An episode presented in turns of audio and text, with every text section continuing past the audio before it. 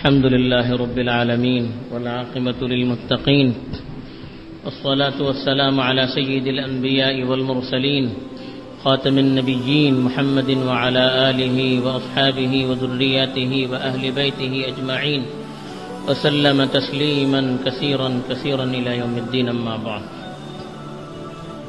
میرے دینی اور ایمانی بھائیوں، بزرگوں اور دوستوں، پچھلے دنوں میں عورتوں کے حقوق کے سلسلے میں ماں ہونے کے ناطے اسلام میں جو حقوق دیے گئے ہیں اور ان پر جو ذمہ داریاں ڈال دی گئی ہیں، اس کی طرف اشارہ کیا گیا تھا۔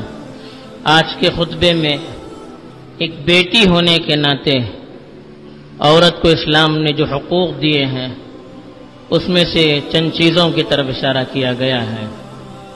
حضرات، بیٹیاں جو ہوتی ہیں، اسلام نے اس کو اللہ کی ایک بہت بڑی نعمت قرار دیا ہے۔ آپ کو پچھلے خطبوں میں بھی بتایا گیا تھا کہ اسلام کے پہلے زمانے میں، جاہلیت کا جو زمانہ کہلاتا تھا، اس میں تو بیٹی کا پیدا ہونا والدین کے لیے ایک آر سمجھا جاتا تھا۔ دن بھر آدمی چھپتے ہوئے رہتا تھا کہ مجھے بیٹی پیدا ہو گئی ہے، میں لوگوں کے سامنے کس طرح اپنا منہ دکھا سکتا ہوں؟ وہ تو جاہلیت کا دور تھا۔ اس زمانے میں اس طرح کی جدید ٹیکنالوجی نہیں تھی۔ آج کی جو جاہلیت ہے، جس میں ٹیکنالوجی اپنے عروج پر ہے، آج عورتوں کی آزادی کے نعرے جگہ جگہ لگائے جا رہے ہیں۔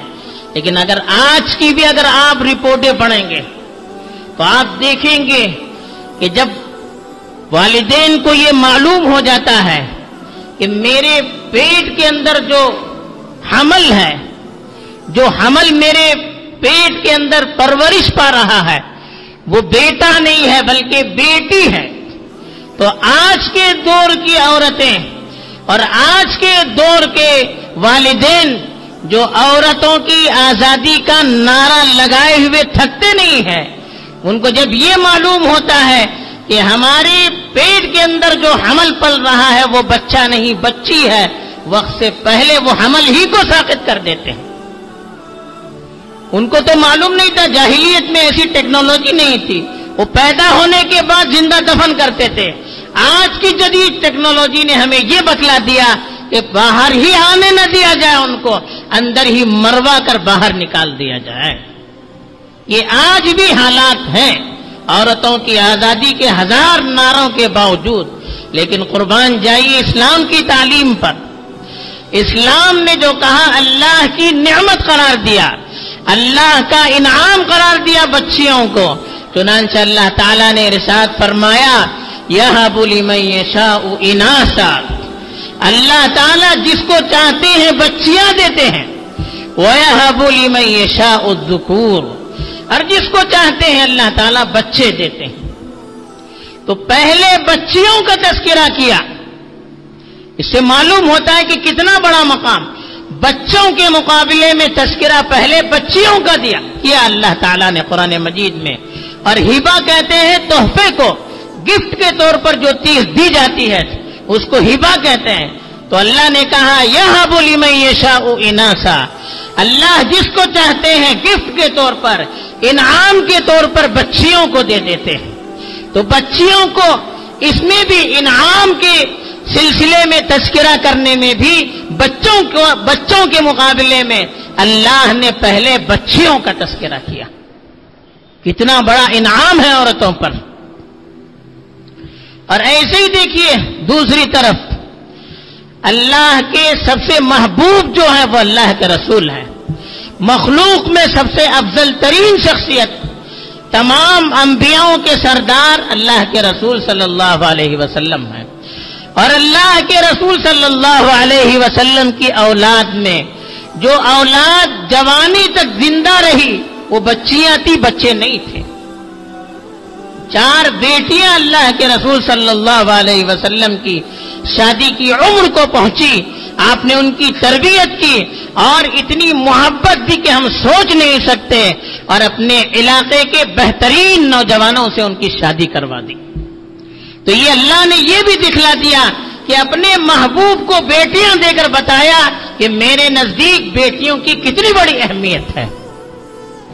تیسری طرف اللہ کے رسول صلی اللہ علیہ وسلم نے اتنے فضائل بیان کیے ہیں اس ان والدین کے لیے جن کو بچیوں کی تربیت کا موقع ملتا ہے۔ فرمایا، من آل جاری فانا ہوا کہا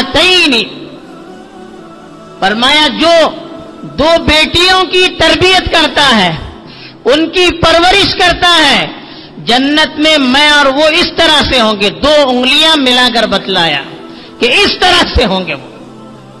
گویا بچیوں کی تربیت کرنا، ان کی صحیح انداز میں پرورش کرنا، جیتے جی جنت کی خوشخبریاں ہیں ایسے والدین کے لیے۔ دوسری جگہ فرمایا، اور جنت میں بھی اللہ کے رسول صلی اللہ علیہ وسلم کے ساتھ رہنے کی خوشخبری ہے۔ کتنی بڑی فضیلت ہے۔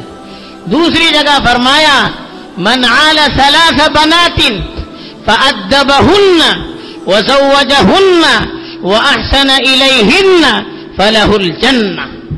فرمایا، جو شخص تین بیٹیوں کی پرورش کرتا ہے، ان کی اچھی طرح تربیت کرتا ہے، ان کی شادی کراتا ہے، ان کے ساتھ بہترین سلوک کرتا ہے، اس کے لیے جنت ہے۔ جیتے جی جنت کی خوشخبری۔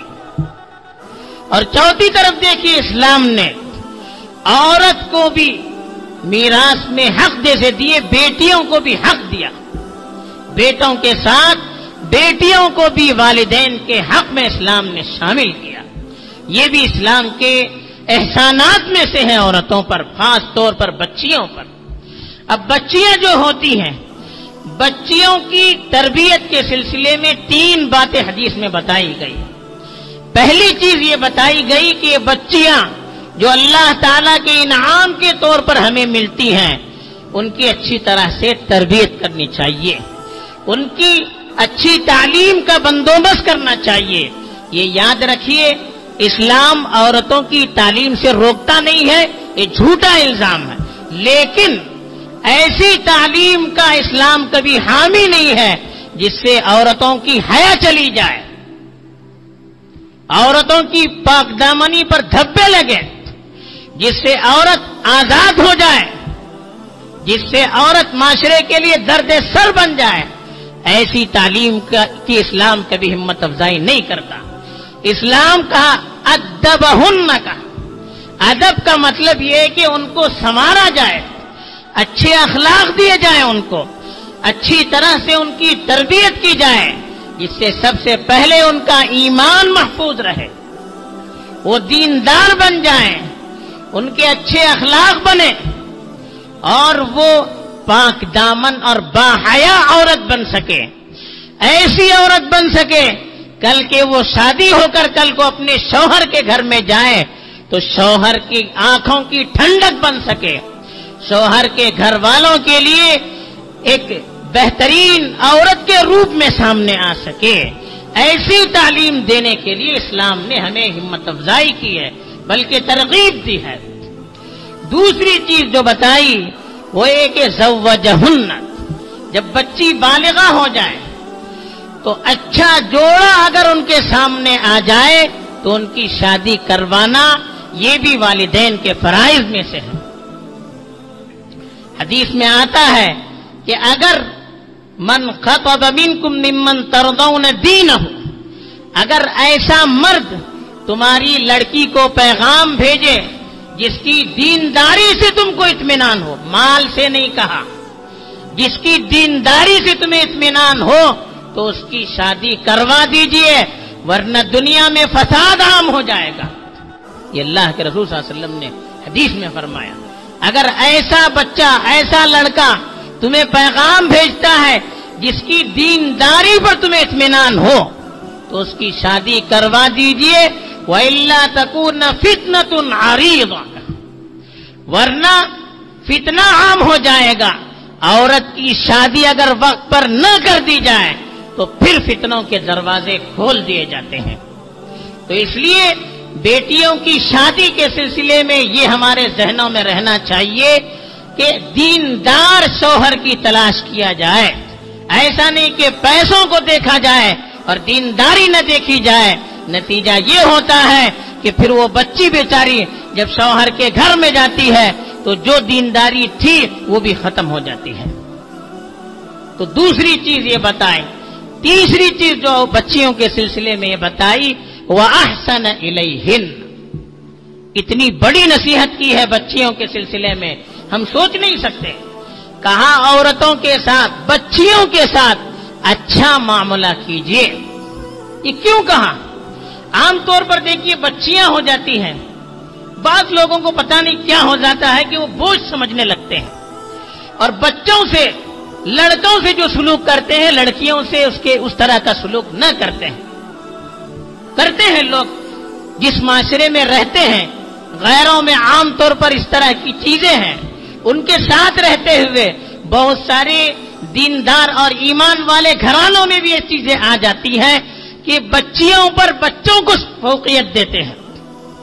بچیوں کے مقابلے میں بچوں کے ساتھ زیادہ اچھا معاملہ کرتے ہیں۔ لیکن کرنے والے تو بچیوں کو بہت فوقیت دیتے ہیں اور ہونا بھی چاہیے۔ تو اسی لیے اللہ کے رسول صلی اللہ علیہ وسلم نے خاص طور پر یہ ترغیب دی کہ اپنی بچیوں کے ساتھ اچھا برتاؤ کیجیے ایسا کوئی کام نہ کیجیے جس سے ان کا دل ٹوٹ جائے، جس سے ان کو یہ احساس ہو جائے کہ میرے گھر میں ہم کو بوجھ، میرے گھر میں مجھے بوجھ سمجھا جا رہا ہے۔ ہمارے گھر میں ہم کو بوجھ سمجھا جا رہا ہے۔ یہ ان کے دل میں آنا نہیں چاہیے، بلکہ ہمیں تو خوشخبری ہونی چاہیے۔ کہ جنت، ان کی خدمت کر کے جنت حاصل کر سکتے ہیں۔ ان کو خوش رکھ کر اللہ کے یہاں ہمیں جنت مل سکتی ہے۔ تو ہمیں کتنی خوش دلی کے ساتھ ان کا برتا، ان کے ساتھ برتاؤ کرنا چاہیے۔ بلکہ یہاں تک بعض روایتوں میں آتا ہے کہ اگر بچی اپنی شوہر سے طلاق ہونے کی وجہ سے یا شوہر کے انتقال ہونے کی وجہ سے تمہارے گھر میں آ جائے تو ہرگز ان کو بوجھ نہیں سمجھنا، اللہ کی نعمت سمجھنا اور ان کی قدر کرنے کو اور ان کی خدمت کرنے کو اپنے لیے خوش نصیبی سمجھنا۔ اتنی ہمیں ترغیب دی گئی ہے بچیوں کے سلسلے میں، تو ہمیں اس کا خیال رکھنا چاہیے۔ ایک تو اسلام نے جو بچوں کے، بچیوں کے لیے حقوق دیے ہیں، اس پر ہمیں نظر رہنی چاہیے۔